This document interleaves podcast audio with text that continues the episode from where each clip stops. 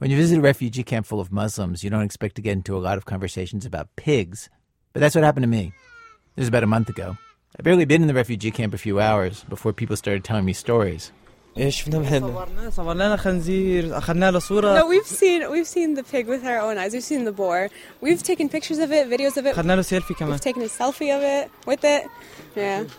Bassam and Furhead are 19. That's an interpreter, by the way, speaking English. This is a refugee camp in Greece called Ritsona, about an hour from Athens. It was thrown together in March by the government on an old Air Force base. Very quickly, they set up tents for 700 people, brought in a few dozen porta potties, designated an old helicopter pad as the soccer field. But it's in the middle of the woods, so snakes get in the tents, and at night, wild boars do roam around. Everybody's attitude about the boars was like, Seriously? We escaped a war, risked dying on these tiny boats, and now we come here and this? it is this huge board, basically as big as we are. It's this big. Okay, so this is a video. Oh, look, there it is. Yes. the boys especially hang out near the toilets, and they are really big and frightening, and some people just hold it in all night rather than go. Other people are taking action. Over there, you see, this is a handmade trap. Mimi Karmiri was the field coordinator running the camp, and she walked me out in the woods with one of the refugees, Abu Khair, to show me the trap that he'd built to catch the boars. It wasn't what I pictured. and what is it, a dumpster? Yes, it's a dumpster. And so, and he has put a piece of meat inside in order to attract the animals. The dumpster's turned on its side, and the lid was propped open with a log, so a boar could just walk right in. This open. That's food to animals. Abu Khair grabs the lid. If animals catch food, this glows. So, so basically, the lid closes and then the log comes down and holds it shut. And this stick. He claps his hands. I didn't say anything, but it did not seem at all clear that that lid was going to stay on with an angry 200 pound pig inside. Before I got to Greece, I knew that there were lots of refugees there fleeing violence from Syria and Iraq and Afghanistan. Just like everybody had seen those photos last year of people landing in Greece by boat on their way to Germany and other European countries. Then this year, in March, one of the European nations said basically, We're not taking you. You have to stay in Greece to all these refugees. Suddenly, the poorest country in Western Europe had to figure out how to house and feed and care for all these people. About 57,000 of them stuck. And Greece was really not prepared. Its government was limping along after six years of austerity measures, which means, if you haven't been following this, there have been several waves of cutbacks in government services. A fourth of the country is out of work. The government quickly ad hoced its way into housing for tens of thousands of people. And as a result, you have this camp in the woods with wild boars. And 130 miles away on the coast, some Syrian refugees are living in an abandoned beach resort on the Ionian Sea.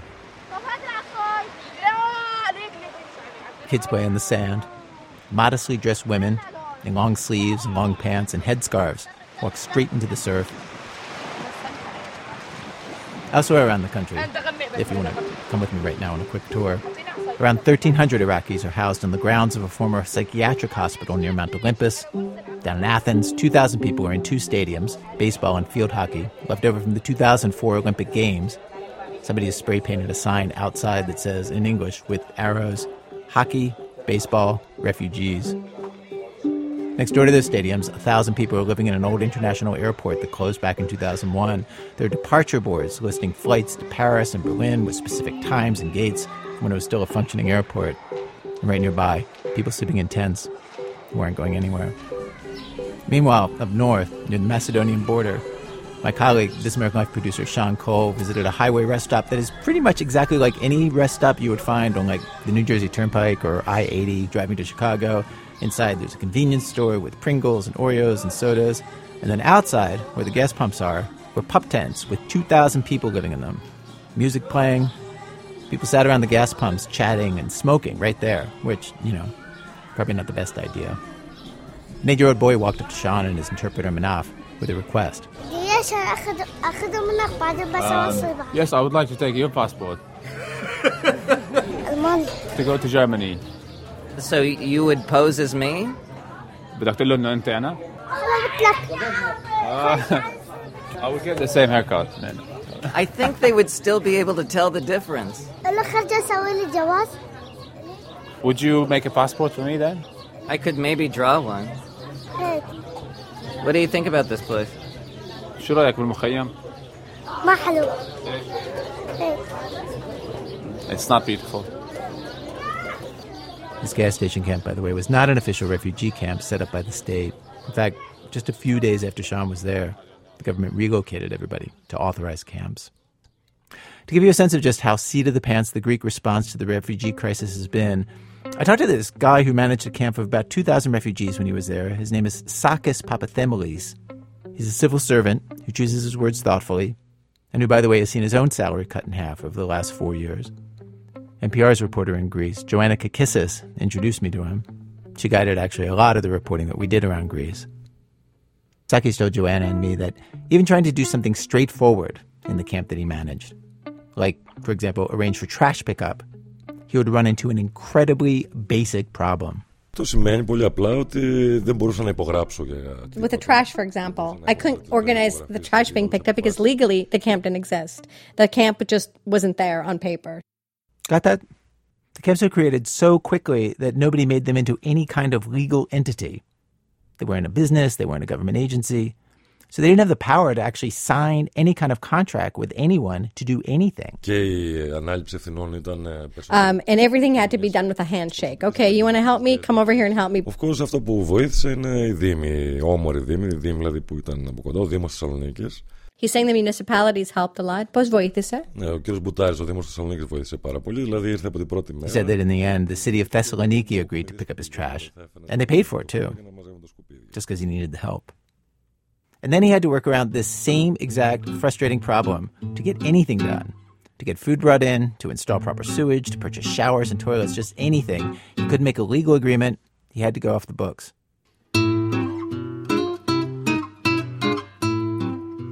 Four of us from our staff traveled to Greece. We were joined by Joanna, who's been reporting on this and breaking stories on the refugee crisis for two years now. We're interested in how the Greek government was dealing with the refugees, but honestly, we also wanted to know what it was like for all these people who, you know, they thought they were heading somewhere else in Europe, and now they were stuck in these camps, in this weird kind of limbo where they're just waiting for some country to let them in and they can restart their lives. It's just a strange place to find yourself. Outside the old international airport, by a hot dog stand, just across the highway from the beach, which is there also, Marzia and her husband Jamal and their three kids are living in a little tent. It's really hot. And every day, a fancy green convertible Saab parks outside their tent, and every day, Marzia goes and sits in the shade of that car to cool herself off.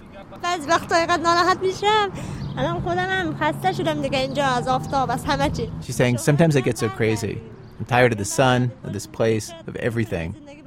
And she says, the hotter it gets, the more she loses it which means pretty much every day she loses it. Uh, she and her husband Jamal talked to another This American Life producer, Miki Meek. They're ethnic Hazaras who are discriminated against in Afghanistan, where they're from, and also targeted by the Taliban. So they moved to Iran for a while, where they have no rights at all, couldn't even put their kids in school. And then they ended up here five months ago, where Jamal is getting used to his wife, basically freaking out every single day and telling him they need to give up and go back.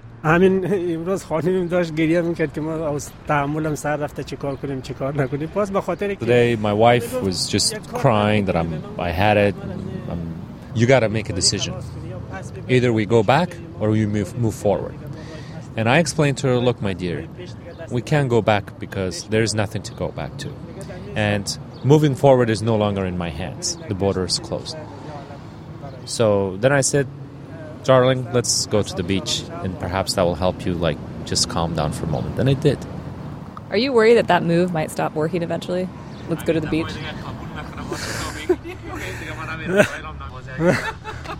آره دیگه در فکر راه حلش هستیم دیگه اگر مثلا ساحل خوش نکرد مجبوریم یک راه انتخاب کنیم که Yeah, I'm thinking about it. You know, this is another worry for me. So if, if this doesn't work, I will find another way to please her and make her happy. یک راهی بلدیم که راضیش کنیم تا From WBEZ Chicago, it's This American Life. I'm Ira Glass. Today on our program, we have stories of people on the run who get stuck in this place they do not want to be.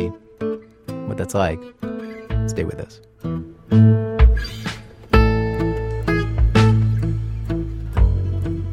Act Field of Interrupted Dreams. So, one good place to see how the Greeks' ad hoc response is working is at the baseball stadium in Athens. About a fourth of the refugees in Greece are from Afghanistan, and about a thousand of them were brought into this abandoned stadium that was left over from the Olympics. The infield was all dirt. One of our producers, Miki, went there. Here's how you turn a baseball stadium into a refugee camp.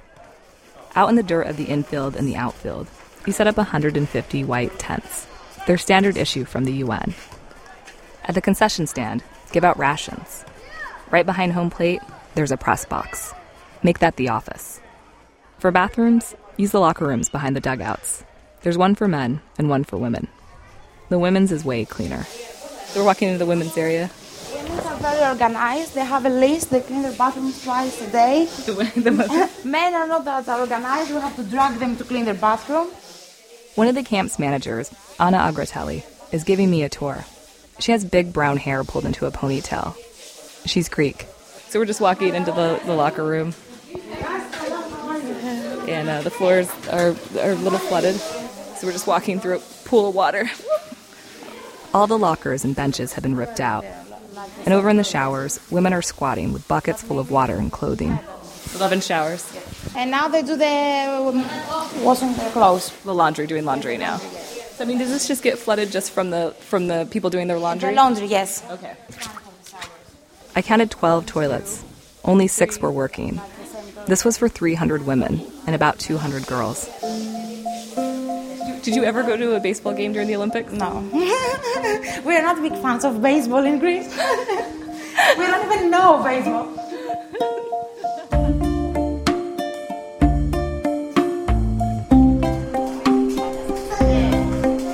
Most of the refugees stay out of their tents during the day because they're too hot. They're totally exposed on the field, no shade. Temperatures right now reach into the 90s, so lots of people hang out in the upper levels of the stadium seats because they're partially covered by an overhanging roof. They also crowd around any electrical outlet they can find to charge phones or plug in electric teapots. The Olympics were held here. I keep thinking that. Anna is in charge of everything in the stadium. Everything. A woman who didn't get shampoo when they handed it out the broken toilets. The day I was there, they didn't have enough drinking water and baby formula to get through the coming week. I have to go from here. Okay. She takes me over to home base, where they built a prototype cover for the tents. These giant pieces of green sheer fabric stretched over a tent to try and cool it down in the sun. It's a sample, see if it works. But uh, we don't like it and we're going to change it. So is, is, it not working well, or what do, what do you guys no, know? It's very, very bad. And if you put like uh, 150 of those, uh, then I'm not going to see the people. She needs to see the people in case there's a fight or some other disturbance. It's happened. This is Anna's third month on the job. Before this, she worked as a production assistant at a theater company. Is there anything that you learned in that job that's useful in this job? No. but maybe the production, the crazy hours that you work in uh, the production, that's the same. and that you have to use uh, the solution for every crazy thing. situation yes. that comes up. You have to like work on the fly. Yeah. Um, and how old are you? At 30. She's actually older than a lot of her coworkers. It's mostly women working at the camp. Anna's boss is 25. 25 years old and overseeing the biggest camp in Athens, working out of a concession stand that probably sold hot dogs. So why is it that mostly it's mostly very young women that are working here and managing this camp? Because this job is very hard and only women can do. is that your official or unofficial answer? No, no, it's the unofficial answer. Uh, you need to have a lot of power, a lot of hours. You have to be tireless. Yes. At several of these camps we went to around Greece, the young women running them began as volunteers when the crisis started. Then they took charge. They work long hours, they don't really take days off and they set a tone at the camps. The government doesn't want the camps to feel like prisons. People can come and go. And having these young women in charge helps with that. They don't act like guards or bosses. They are just badasses and sweethearts. Anna and the other woman who runs the stadium are constantly making these little jokes and laughing with everyone. Every few steps on our tour, Anna got stopped. Salam. Name? Sahar. Do you get hugs a lot? Yes. how, how many times a day do you think you get hugged? Ah, too many. Too many, too many. Well, I guess there's worse things people can do than hug you, right? Yes, yes. They hug you. the camera all rocks at me. no, they're all very polite. And men, they're very polite and very protective. Like when she walks to the bus stop on the highway late at night. Five or six men always walk out with her to make sure she's safe. They won't leave until they see her board the bus.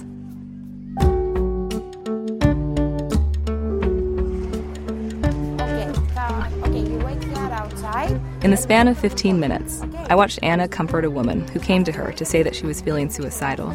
Her husband was ignoring her. Anna then went to find help for a guy who kept fainting. My friend, wait here. Don't go without seeing the doctor. Come after the to the office. Tell me what happened. Okay? Moments later, a boy ran up to her to say that he was hungry, that he didn't get lunch.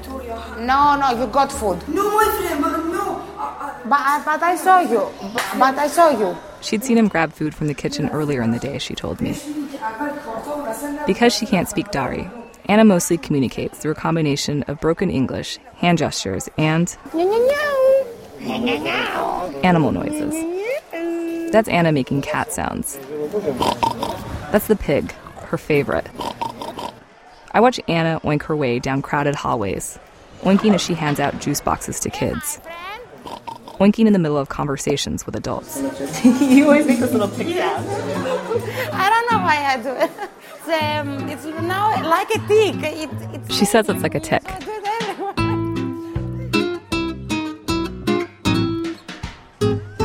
Given Anna's personality, the hardest part of her job might be obvious.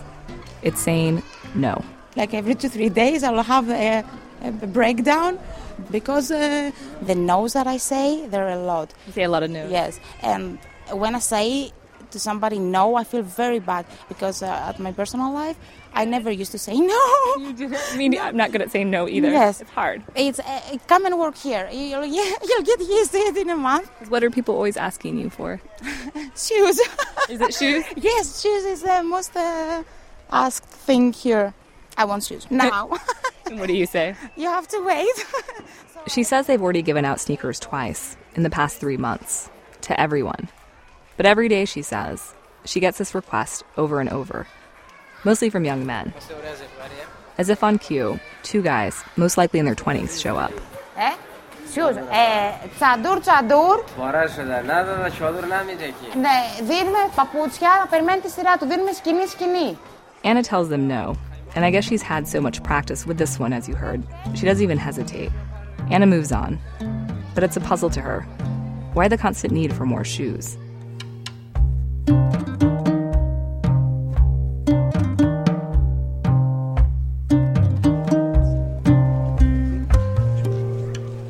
Later, I'm wandering around the tents in the ball field with my interpreter, and we're talking to a guy who lives near third base. And we accidentally discover the answer. His name's Habib. He's 45. He's Afghan, like most everyone in the stadium. He tells me back home in Kabul, he was a shoemaker. So I have to ask. So I was talking to the camp manager, and she said the number one thing people ask for here is shoes. Why? I can tell you the reason why Afghans. The reason. There are two reasons, actually. One is they don't wear shoes in their tents, and sneakers are a pain to take on and off if you have to fuss with the laces. So they smash down the backs of the shoes and wear them like slippers. The second reason is, and here Habib started making a kicking motion with his feet.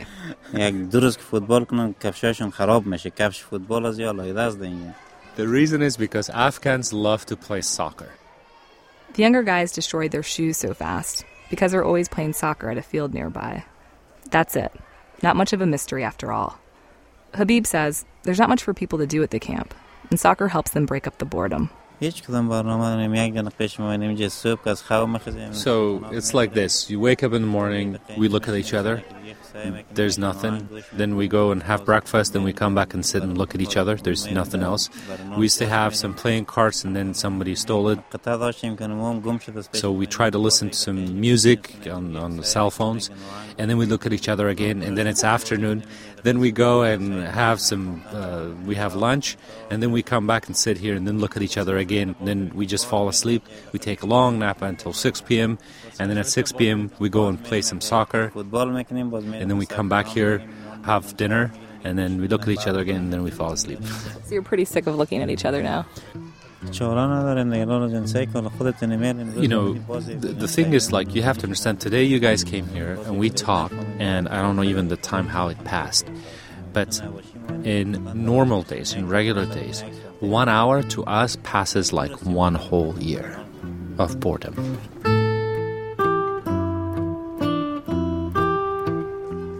There's a pretty nice public beach that's only a 15 minute walk from the stadium. Habib says he takes his kids there a few times a week, but never on weekends. Oh, Not on Saturdays and Sundays because it's the Greeks' holidays and we want them to enjoy the beach themselves. He wanted them to have the beach to themselves? Really? I asked him if that was it. Or was it that he just felt uncomfortable among the Greeks? Is there any part that you wouldn't go to the beach because maybe you would feel like you might not be wanted there? نه نه خودم میگم میگه وقت اونا از ما چیز نشن It's, it's uh, they're very nice people. I don't feel uncomfortable. Um, but when it comes to the beach situation, um, it's like okay, so we heard that the Greeks had complained that there are a lot of like Afghans coming to the beach, and it was getting too crowded for them. So we came here, we talked with each other, and we decided we don't want the Greeks to feel like have a bad memory of us. So we decided on, on Saturdays and Sundays we want them to go and enjoy themselves, uh, and we don't want them to feel like uh, uh, you know we're there to you know take their space. About 3,000 people live in this complex, which includes this stadium, a field hockey stadium next door, and an old airport out front. And everyone I talked to knew this rule let the Greeks have the beach on the weekend.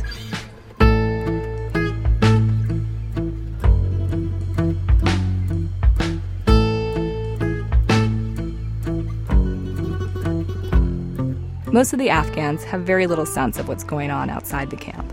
There's no Wi Fi here, they're barely getting news from outside, and I didn't meet anyone who spoke Greek.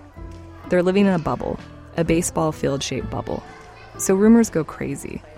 Most of them have to do with when and how or if they will get out of Greece. Here's a few of them. Angela Merkel, the German chancellor, is personally coming to the stadium to rescue them. John Kerry is bringing a plane. The Canadians are sending a ship. And the most common? Macedonia is going to reopen its borders again to Afghans. Literally, like we would hear, the border has reopened. They've thrown a party, started dancing, clapping, cheering, hugging each other, congratulating each other. And then some people have literally left overnight to go to the border. And then in the morning, we hear it was just a rumor.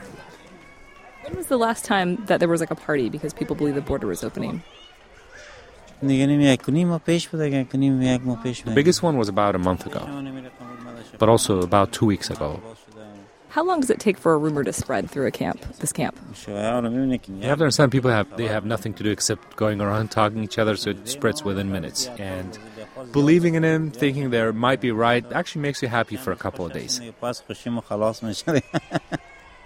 In this stadium full of Afghans, one big piece of misinformation is about Syrians and how they're treated in Greece. In February, when the border closed to Afghans, Syrians were still being allowed through. Habib and his family watched Syrians cross over. Violent fights broke out that day between the two groups and have continued ever since. It's one of the reasons why the Greek government segregates most of its camps by nationality. So there are no Syrians in the stadium, which Habib explains this way. Look, Syrians are getting to stay in very nice hotels. Everybody cares about them, and they uh, they're issued visa right here, and then they get to fly out of Greece. So if the border is closed, it doesn't matter to them. Are there Syrians in this camp? They camp they camp They're not in this camp, and they're I don't think they're in any other camps. They're living in hotels. Last Friday, I was in a camp, and that camp was all Syrian who are also stuck here. And I was wondering if you knew that these camps full of Syrians exist here in Greece. I've heard that there are Syrians here, but uh, I haven't seen them here. Do the majority of people here believe that Syrians are, are getting flown out in airplanes and putting. Everybody believes here because and it's not a rumor actually. It's not. It's, they do fly Syrians out of here. You have to understand the difference between them and us, the Syrians and Afghans, is that for them they have a hope.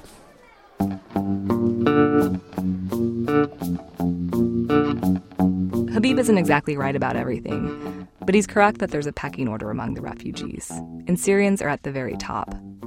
They get top priority on their asylum and relocation applications for the EU. And then underneath the Syrians is pretty much everyone else Iraqis, Pakistanis, Iranians, and Afghans.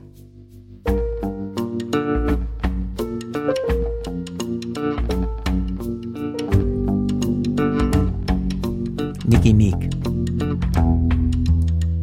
That too, the parents trapped. So, what's it like being a parent in this situation? Kids are everywhere in the camps. They're a third of the refugees. You see them running around, improvising stuff to play with. You'll be standing there, and a four year old will march by purposefully dragging a blanket on a string, and you'll think, okay. The woman in charge of the Ritsona camp, the camp with the wild pigs, told me that it's the little kids who are doing better than anybody at the camps. And on the surface, watching them run around, they do seem good. Like these five and seven year old sisters. Hey, hey, hey, hey. Doing what? I can tell you from experience, any little kids do around a microphone anywhere in the world.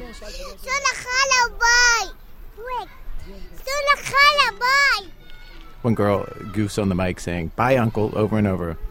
And her sister calls her crazy.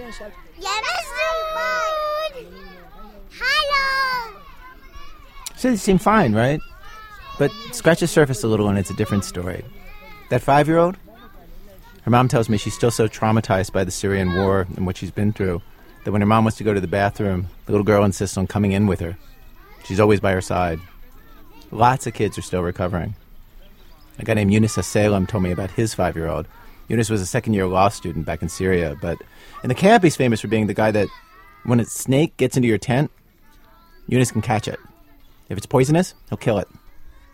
He's getting maybe one a day. I'll get like a stick, like a long stick, and I'll just start to kind of like play with the snake and like I can show you a photo, but once I can get the stick right on top of the snake's head, I'll press down on it. So the snake's head is against the ground, and I'll just grab its head from behind. See, like in this picture right here. Anyway, his daughters. Being at the camp, of course, is way better than living with constant bombs and shooting back in Syria. A number of parents told me that their kids are sleeping better, getting back to their old selves. They get to come and go as they please, which is too dangerous back home. They play with other kids. But Yunus says his daughters are not okay at all and not happy. I have a daughter who has psychological problems. A rocket fell on our house, and um, and my mom and my other daughter were killed. The house was destroyed. His five year old, the one in the camp, was three at the time. And since then, and she became afraid of the sounds of airplanes. And now they have us in an airbase.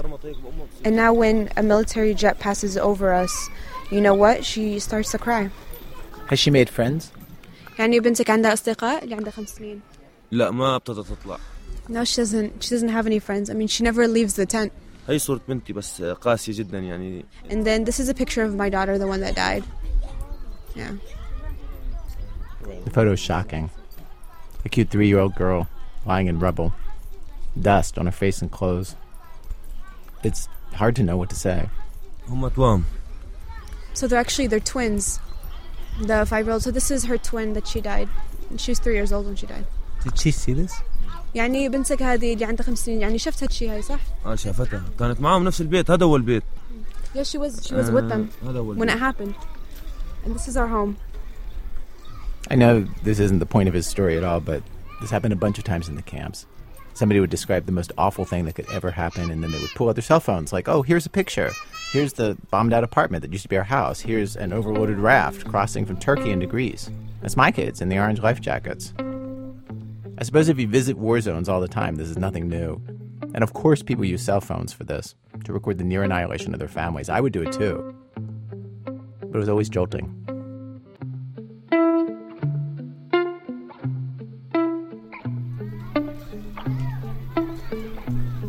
The interview that I did that gave me the best picture of what it's like to be a parent in the camps and the particular ways that it has affected different members of a family to be here was an interview with a woman named Aziza Bashar. She's well dressed, even here, with a stylish hijab, a red and navy plaid button down jacket, and a streamlined navy skirt. It's like what little she can control, she does. Her husband's also in the camp, though he waved me off when I tried to talk to him. She's the one who makes the decisions for the family, who marched them out of a war zone, walking and actually sometimes running, she said, to a town up north where things were safer. And then when things there became untenable, she moved them again to Kurdistan, where they lived for a while. And finally, they just decided to escape to Europe. They arrived in Greece by boat, thinking they were just passing through, just here for a few days. The child she worries about most of her kids is Mohammed. Hamid, they call him. He's nearly eight. When the war began, they were near Aleppo. Hamid was the child who reacted the worst to the bombing and the snipers and the shelling, which were constant for days sometimes. بس أكثر شيء تحاصرنا 8 أيام But the longest we were under siege for was eight days, يعني الضرب متواصل ليلا نهارا طول meaning the fighting was going on day and night, nonstop. Hamid was four. He was potty trained, but he started wetting the bed. And he hasn't stopped wetting the bed. Years later now. His siblings all play together, but he's always off on the side. he doesn't interact. When I took him to the doctor in Kurdistan, he told me he has developmental issues. They said your son is seven. But mentally he's four. He's stalled mentally. If you teach him anything, he doesn't remember it. If you ask him anything, he takes a long time to respond. She says before the war, he was developing normally. And in fact, getting stuck developmentally like this is one way that some children respond to trauma. What's your name? محمد Ahmed. What do you think of life here at the camp? يعني شو رأيك في الحياة في المخيم؟ شلون العيشة هون؟ That's his mom prodding him. ها؟ حلوة ولا لا؟ شو؟ Like the other kids I met who were doing the worst, Hamid's big problem is fear. At first, when they got to the camp, it was the snakes and the wild animals that he feared the most. But the family worked really hard on that, and now he's okay with the snakes. Next, it was the airplanes, and that became a family project, and now he's not so scared of the planes. Though the one thing they haven't been able to fix is his dreams. He dreams of bombings and shellings. So, so how in the world did you get this fearful child onto a little raft from Turkey to Greece? شاف بالتلفزيون قبل ما أول ما أطلع من كردستان من قبل He saw on TV before we left Kurdistan. He used to see the ocean in cartoons and say, Mom, the water has sharks in it. وشاف شاف بالحلم And before we left, he saw in his dreams that a shark came up, the same as the cartoons, and said, It's gonna eat me, it's gonna eat me, and I'm gonna die. بس أنا وضحت له القصة أنا قلت له هذا أفلام كرتون إني هيك I told him it's just a story, it's just cartoons, don't be afraid. I told him this is something that's made up, it's not real. ما فيه هالخوف I always encouraged him the ocean is really wonderful, it won't take long, just two hours, and then you can go to school, and we're gonna have a nice house. But then, the first boat that they got on in February was kind of a disaster, and it really affected Hamid. There's supposed to be 35 people on a little rubber boat, but Aziza says that they packed on twice that many and didn't give out life vests. And people wanted to get off, and the smugglers pointed guns at them and said, You have to go now. A few people told me stories like that. They got a little ways out, and the boat started to deflate and started to flip over, just capsize. And people screamed. It was terrifying. No life vest, remember. And Aziza's got a five year old and a seven year old and a nine year old with her. And the boat turned back. Okay, so after that, how in the world do you get your six kids onto a second boat? That requires some A level parenting moves. And Aziza was the one who had to get her kids on board, literally on board in this case. And mainly, she painted a picture of the bright future they were going to have in Europe. And she pretended she knew that this new boat was going to be totally different. And they went again. Uh. كنت خايفة على أولادي أكثر ما أكون خايفة على حالي Yeah, I, I was afraid more for my kids than for myself. لأني ابني قبل ما نطلع بالبلم Before we got on the boat, my son told me, You're the one who's deciding about our lives, بداية أو نهاية whether it's the beginning or the end. هي الكلمة أثرت فيني كتير And those words really affected me. When they got on the boat, she told Hamid, the seven year old, to sleep in her arms. He was so terrified he conked out immediately, missed the whole trip.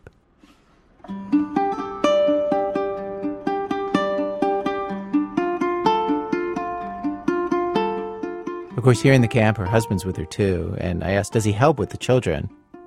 She said he wasn't any help with that back in Syria, and here, he's totally useless. She tries to get him to handle things, but it's like he's the seventh child that she's taking care of.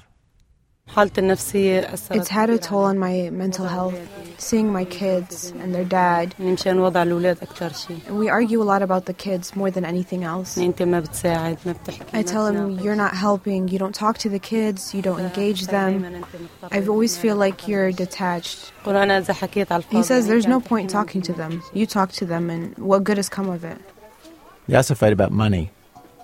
He smokes a pack or a pack and a half a day. And since they went on the run from Syria, she started smoking too to deal with the stress, though way less than him, and in secret, so her kids don't see. And this is one reason we fight. We're in a situation where we don't need these extra expenses. They got on the boat to Greece with a thousand euros, which was enough for a few weeks on the road. Aziza laughed and said, I think we spent 950 of it on cigarettes.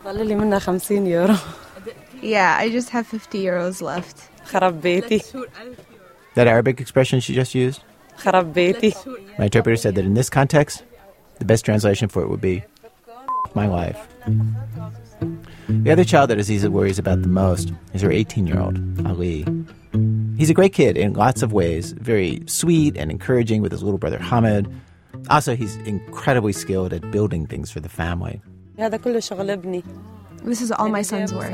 This is Aziza showing us around her sister in law's tent, and it was nuts. Every family was given a standard issue tent, and they built an outer courtyard with a fence, and there's an overhang so there's shade, and there's a table and benches and shelves made from wood that was scavenged from old shipping pallets, and then you go through a door, and there's a kind of mudroom pantry with their food, and then another room with a bed for the kids, and shelves with neatly folded children's clothes, and a row of hooks for other clothes, and it's all super cheerful. Everything's covered with brightly colored fabric, and then there's another entry, and it's the parents' bedroom with a full-size bed and night table. My interpreter Barat later described it the best. All I could think of was okay, so you know in Harry Potter and the Goblet of Fire, when they all go to the Quidditch World Cup, Oh, Barat's 23. and then everybody has like tents, everybody's staying in tents. But since they're magical tents, like from the outside they look like a regular like camping thing, but like when you go in, it's like so many different rooms. There's like a living room and there's like a kitchen. So literally walking into like when they opened the door, I swear to God, that's what it was like. It was insane. And what they built, it's crazy. Learned construction from his uncle, but then his aunt says the student became the master. He builds so he doesn't get bored in the camp. But being in the camp has spurred this very good kid into all kinds of behavior he never had before. He started smoking, secretly at first, but now he doesn't bother to hide it, which bothers Aziza. He talks back, he doesn't listen, which is normal for an 18 year old, but new for him. It's like he doesn't care about what I think. I can't tell him what to do anymore.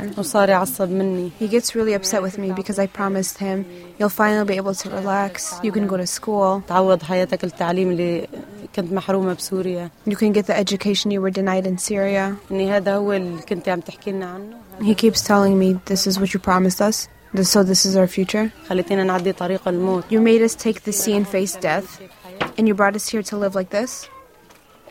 She tells Ali, You can't blame me for what's out of my control. For whatever reason, this is the life that God fated us to live right now. But it's not forever. A lot of other people are going through the same thing. Ali says he knows that's true, but it is hard not to get mad. He's got expressive dark eyes and a scruffy beard that is more peach fuzz than actual beard. قالت لنا في باوروبا في مستقبل كويس خلينا نروح Because she promised us, she promises that we'll have a better future in Europe. حسب التظبيطات هلا بظبطوا الكهرباء And now they're fixing the electricity here. That makes me think that we're staying more, and that's really depressing me. In fact, just the week I was there, the camp got big outdoor lights and Wi Fi and a proper water supply, which in a way was just upsetting. The Air Force colonel who put this camp together told me that they're building the place to last five years for these or other refugees? I always tell her like what we're going to do here. It's obvious that we're going to stay here for a longer time now. What can I do? I'm doing nothing. I feel that my hands and my legs are just tied, and the days are passing and passing, and there is nothing. Because of depression and stress, I just think that I'm going to explode sometimes from the situation that I'm living in. Mainly, he really, really wants to go to school. He hasn't been in four years. And his 16 year old brother, Fedi, is feeling all the same resentments and frustrations he is. And their mom says sometimes the two boys will sleep till 2 in the afternoon. And she'll try to wake them, and they get upset with her, and they say, Well, why should we get up? We don't have anything to do. We don't have school. We'd rather not wake up and see where we live. We'd rather just sleep. Aziza says, being here in this weird suspended animation where their lives aren't moving forward at all, where boys feel like life is passing them by and they're never going to get to go to school and catch up to where they should be. She told me she is really just at the end of her rope. In Arabic, there's this saying she used it's like your soul is tired, it's worn out. And she's questioning herself. I've done everything I could. I got them here. But it's not in my control to do anything else. I feel like we committed a crime, but I don't know what crime we did. Sometimes during these conversations, it was hard not to think about how the rest of the world sees Aziza and her family. These are the most hated people in Europe, right? These are the refugees whose possible immigration was a big reason that Britain pulled out of the EU, whose existence has led to the rise of xenophobic parties from Germany to Denmark. These are the Muslims we talk about blocking from our own borders. Aziza says she can't go back. Her old house doesn't exist. Her whole family has left Syria. There's nothing for them there. Not long ago, Aziza was missing her own mother and feeling really sad about that. And her kids noticed and they told her, We're there for you, you know. And they said, If we could do anything to make you happy. And they tried to cheer her up and they made little jokes and little funny moves, which was really sweet. And she loved it. But they would try to take care of her the way that she tries to take care of them. At the same time, she felt like, Oh, it's come to this? That they're taking care of her? It's like these days when she tells them they're still going to have a bright future. They just need to hold on. She sees them nod, like they're humoring her, pretending to agree just to make her feel better. That does not seem good to her, she said. That doesn't seem ideal at all.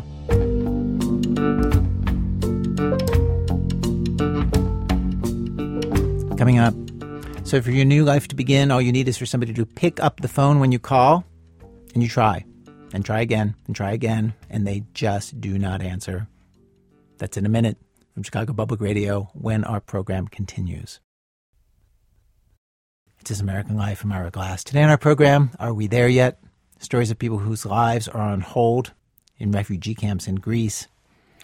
So, an incredible team has put together an interactive tour of the camps that we visited with little movies and photos and three dimensional architectural renderings created by a group of architects and engineers, J. Mexis and Partners. Every time they show this to me, I just kind of stare at it in wonder. It's amazing. It's at our website, thisamericanlife.org. We've arrived at Act 3 of our program, Act 3. All our representatives are currently busy. So, the first step for any refugee to leave the refugee camp limbo that they're in, in Greece, and get relocated elsewhere in Europe is that they need official asylum papers from Greece. And the problem is there are too many refugees for the government office that handles this to process quickly. And fearing a situation where just like hundreds of refugees would line up every day at their office door, the asylum office in Greece set up a way for people to make appointments for their interview and their paperwork. And basically, they set up a system where people could call the office on Skype and just a word here if you don't know what Skype is, it's like an internet phone call, like FaceTime. People have it on their phones. You can call without the video also. And the asylum office made a schedule of when people could call. So, for instance, people who speak Arabic got from 10 to noon on Mondays and 10 to 11 on Tuesdays some weeks. Dari and Farsi speakers got an hour Monday, Tuesday, Wednesday, Thursday. And making the appointment is important because once you have the appointment, you get access to health care and you get a temporary permit to stay in Greece for a year. If you don't have that, they can arrest you. One of our reporters, Miki Meek, went to watch refugees make these Skype calls in Athens. This was six weeks ago. Turns out, when it comes to pre registering for asylum, like the cops say on American TV shows, you can do it the easy way or you can do it the hard way. Here's Miki. Tens of thousands of people were in this weird situation where their entire futures were dependent on getting through on a Skype call, and they were not getting through. So they redialed again and again and again. People had been stuck doing this for months from their cell phones.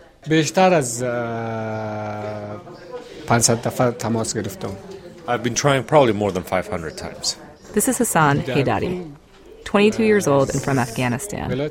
He told me he left after his parents got blown up by a roadside bomb. Like they couldn't find remains to bury, like they were evaporated. And he got attacked by the Taliban. Hassan was sitting next to a guy who pulled out his phone to show me his Skype history. His first call to the Greek asylum office was back in March. He's just scrolling through. How, how many times have you tried to call? I mean, this is. He says almost a thousand times. It just is call, no answer, call, no answer, call, no answer, call failed. And it just keeps going on and on like this. So that's the hard way to do these Skype calls. The easy way, it really isn't much easier. You go to an NGO's office and you use their Skype account to call in. It's easier because your odds go up. The Government Asylum Office prioritizes calls from NGOs over random Skype callers, which is why Hassan is at the rundown office of an NGO called the Greek Forum of Refugees. He's sitting cross legged on the ground. It's Wednesday, and Dari speakers like him get an hour, from noon to 1, to Skype the asylum office. Oh, so someone just coming over to help them start it. Let's see, what time is it right now? Time to go.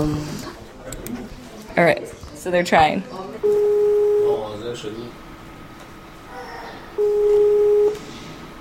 Hassan's sitting in front of an old laptop with a friend who brought him here, Awaz. And it's Awaz who grabs the mouse to reconnect. He says he came to this office over and over for weeks, 15 different times, before he finally got through. So he knows the drill. So now they're still trying. So let's see, like, let's count how many seconds. One, two, three, four, five, six, seven, eight, nine, ten, and it dropped. I mean, did you spend, does this mean that you spent 15 hours of just letting it ringing and drop? Yes, I would keep trying, keep trying, hoping that the Skype call will go through and then nothing will happen. Then after a while, you start to feel really desperate. Hassan says most every Afghan he knows has memorized the Skype schedule for the asylum office. There are literally thousands of people trying at the same time right now. That's the sound of it dropping. Redialing. Every time their call drops, they scramble for the mouse. It's like playing a very repetitious video game, an incredibly boring one, with very high stakes. 25 deadening minutes pass this way.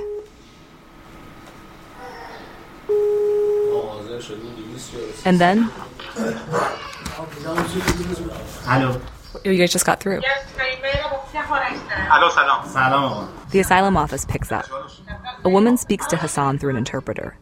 She can see him through the computer camera, but he can't see her. She tells him, Sit up, sit back, straight. Then she takes his photo and starts to put together his file. What's your name? She takes down all his bio information, then tells him to write down five numbers. Please write down this code 18 572. That's your registration number. Hassan's appointment at the asylum office would be in three weeks. All right, thank you, bye. Wait, so tell. I'm very, very happy. I'm very happy. Hassan jumps out of his chair and pumps his fist in the air. Awaz is smiling in disbelief. It's like crazy that I've been coming here for 15 days. I cried I so much, and he's so lucky. He just got it on the first day. Hassan reaches over and grabs Awaz by the chin. I feel like, you know, my friend, I'm so.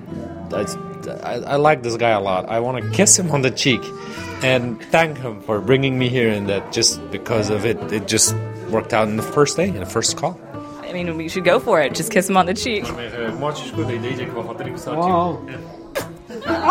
he just patted his head.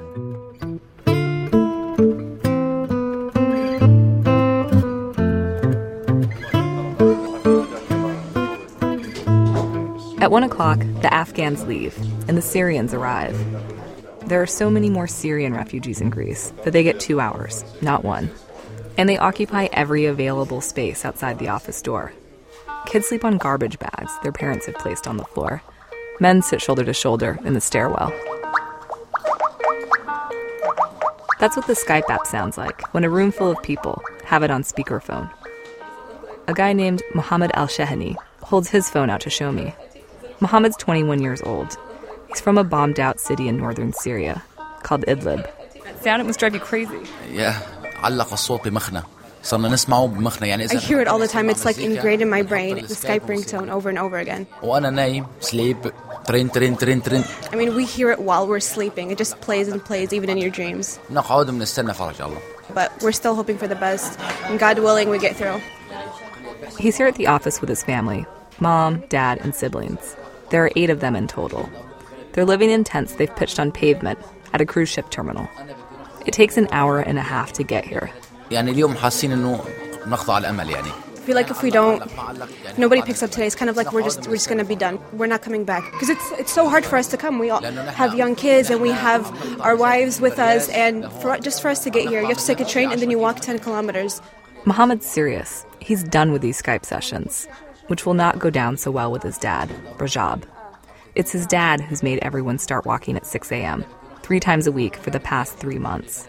He wants to make sure they're first in line to use the laptop, because if they're not, they'll probably sit in the hallway the whole time and never get on.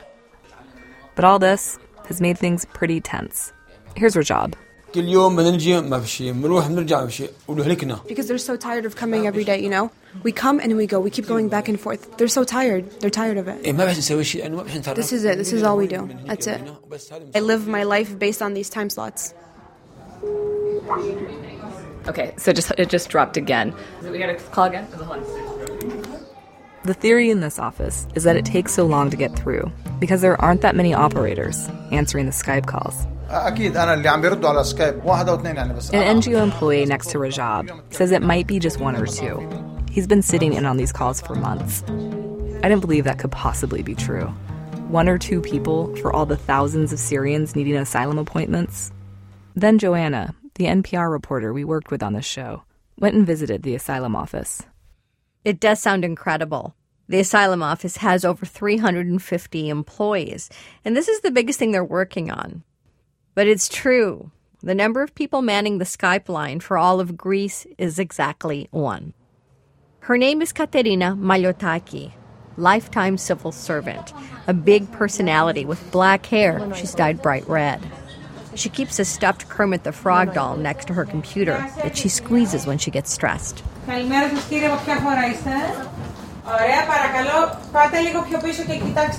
Hello, sir. How are you? Good morning. What country are you from? Great. Thank you. Katerina sits in a tiny little office where she can barely move, with an interpreter that's right next to her. Παίρνω τη μία κλίση μετά την άλλη χωρίς να αφήνω ε, δευτερόλεπτο κενό. Να μην I μπαίνει take one call after another without leaving even half a minute gap in between.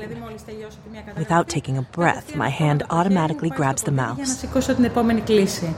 Δεν πρέπει να χάνετε καθόλου χρόνο. You can't waste any time because, as we know, there are tens of thousands of refugees. Everyone is waiting on you to answer the call, and you know that you can't possibly answer all of them.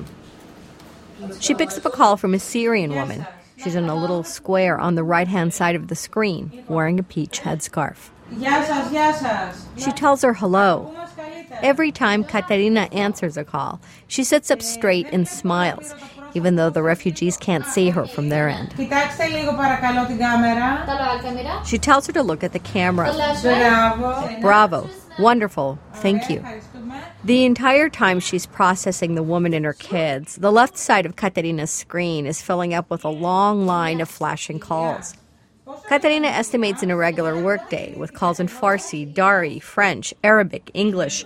She'll only register about 100 people, maybe 12 an hour. That's the best she can do. So, why is she the only one doing this job? Well, Greece is broke. The entire government has been on austerity for six years. There's no money to hire anyone else. And this agency is just three years old. It was never meant to handle such a big workload. The director told me they'd need to hire more than a thousand people just to keep up. She said, sure, they could move more people to taking Skype calls, but that would just cut the number of people processing asylum applications. One way or another, it's going to be very, very slow. Katerina says sometimes refugees yell at her when she finally picks up their call. They want to know, why have I been calling for months? What I mean, what's it like uh, knowing that thousands of people are trying to reach you and you can only pick up a few calls at a time? Ε, είναι πολύ βαρύ ε, και στενάχωρο για μας. It feels heavy and worrisome for us.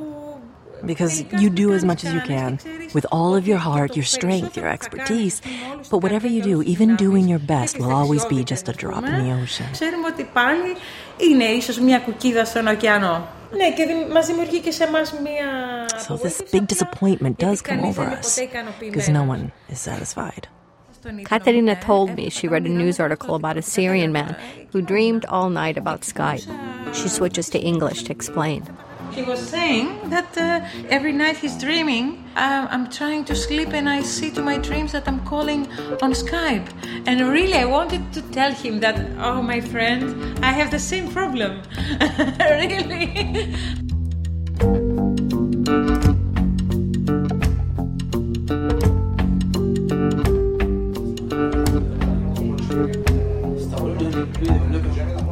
So we're back at the NGO office.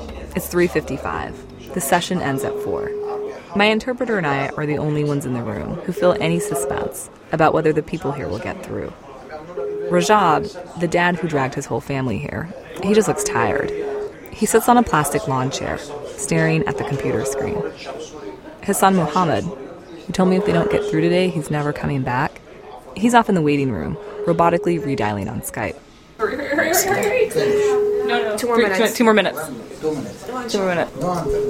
An NGO employee says to no one in particular. Moment of silence for the lost souls on Skype about to die. Four. We haven't picked up. So time's up. I mean, that's it. We're done for the day. Even though it's still ringing, that's. I mean, it's we're done. I leave the room to check in with Rajab's son, Mohammed, who's still out in the now empty hallway. للوقت الأربعة بيمشوا لحتى يقطعوا الأمل خالص The entire time from 2 to 4, there's hope. But everybody's still holding on, you know. No one wants to go. But once that clock strikes 4, that's when everybody leaves. They literally, they hate everything. They hate themselves. They hate this world. They hate their kids. Like, they hate everything.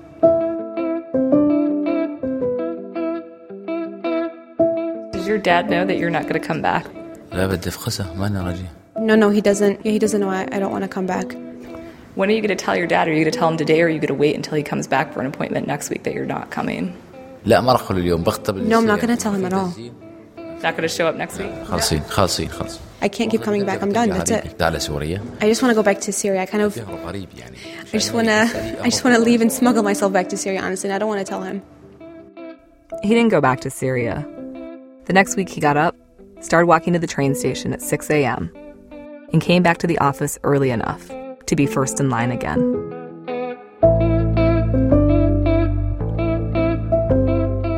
Miki Meek.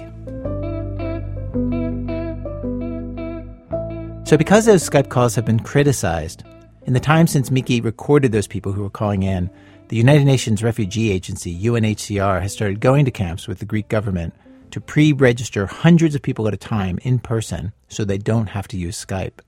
And they've done tons of people this way, over 25,000 people. But the problem is, these people were told when they do this, okay, you're pre registered for asylum, but they weren't given an actual appointment. Like they weren't given a date to come in and be interviewed and start the asylum process. An NGO staffer told us that the government tells the refugees that they'll be texted sometime in the coming year with a date. And then after that, the asylum process itself that they're just applying for, right? That itself can take months. But that's just the delay that all these people face with the local bureaucracy in Greece.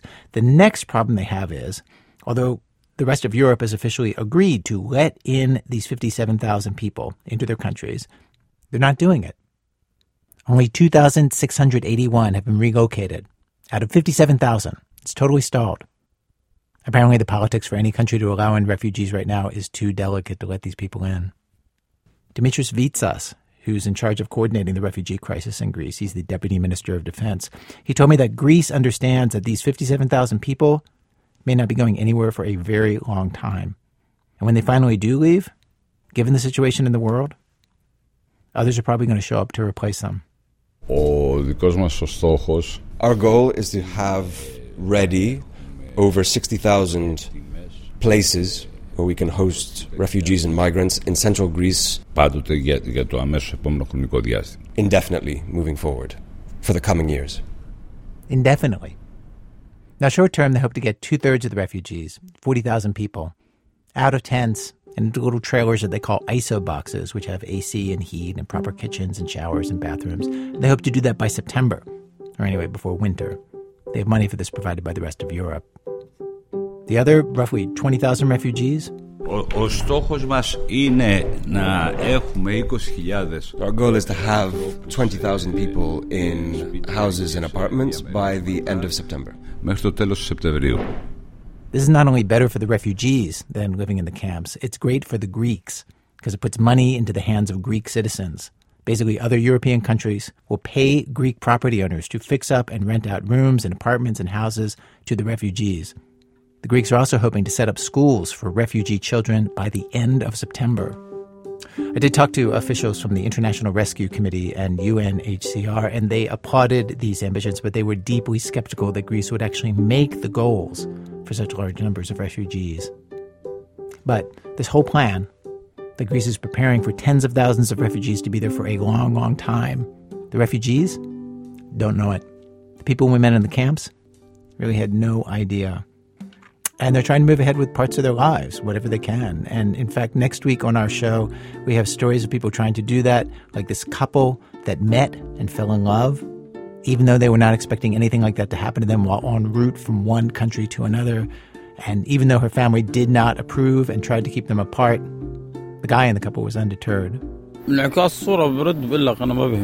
I love her very much, and those people won't stand in our way.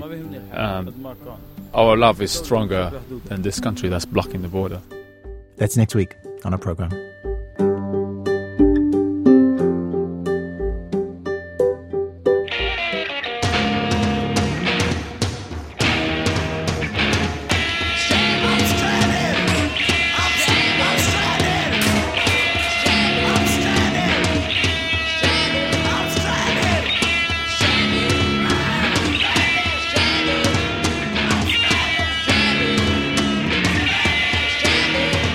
Well, Bergamo is produced today by Miki Meek and Joanna Kakissis. Our production staff, Zoe Chase, Dana Chivvis, Sean Colmio, drumming, Stephanie Foo, David Kestenbaum, Chana Joffe-Walt, Jonathan Menjivar, Robyn Semien, and Alissa Shipp, Emmanuel Dzotsi, Lyra Smith, Matt Tierney, and Nancy Updike.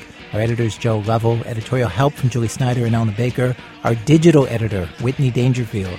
Research help today from Michelle Harris, Benjamin Phelan, and Christopher Swetala. Original music for today's show by Marcus Thorne Bagala. Other music help today by Damien Graef and Rob Geddes. Our fixers in Greece, Pavlos Safiropoulos, Sophia Papadopoulou, and Amar Sakar. Our interpreters, Bara'a Katiri, Manaf Abdul Ghani, and Rula Nasrallah. Translation help from Shafi Sharifi and Arash Afgahi. Thanks also today to Yunus Mohammadi and Matteo Kumoletti from the Greek Forum of Refugees. Mirto Galuti, Christina Cristido, Tatiana Bella, Lucy Kerrigan, Katerina Katiti, Victoria Bulubasis, Mimi Karmiri, Rich Orris, Tiffany Bartok. Our website where you can see interactive maps of the camps we visited at thisamericanlife.org. This American Life is delivered to public radio stations by PRX, the Public Radio Exchange. Thanks as always to our program's co-founder, Mr. Torey Malatia, one of the great fundraisers in public radio. Everybody knows it. He just sits across the table from potential big donors, looks them in the eye, and says, No, no, no. No, no, no. I'm Ira Glass. Back next week with more stories of This American Life.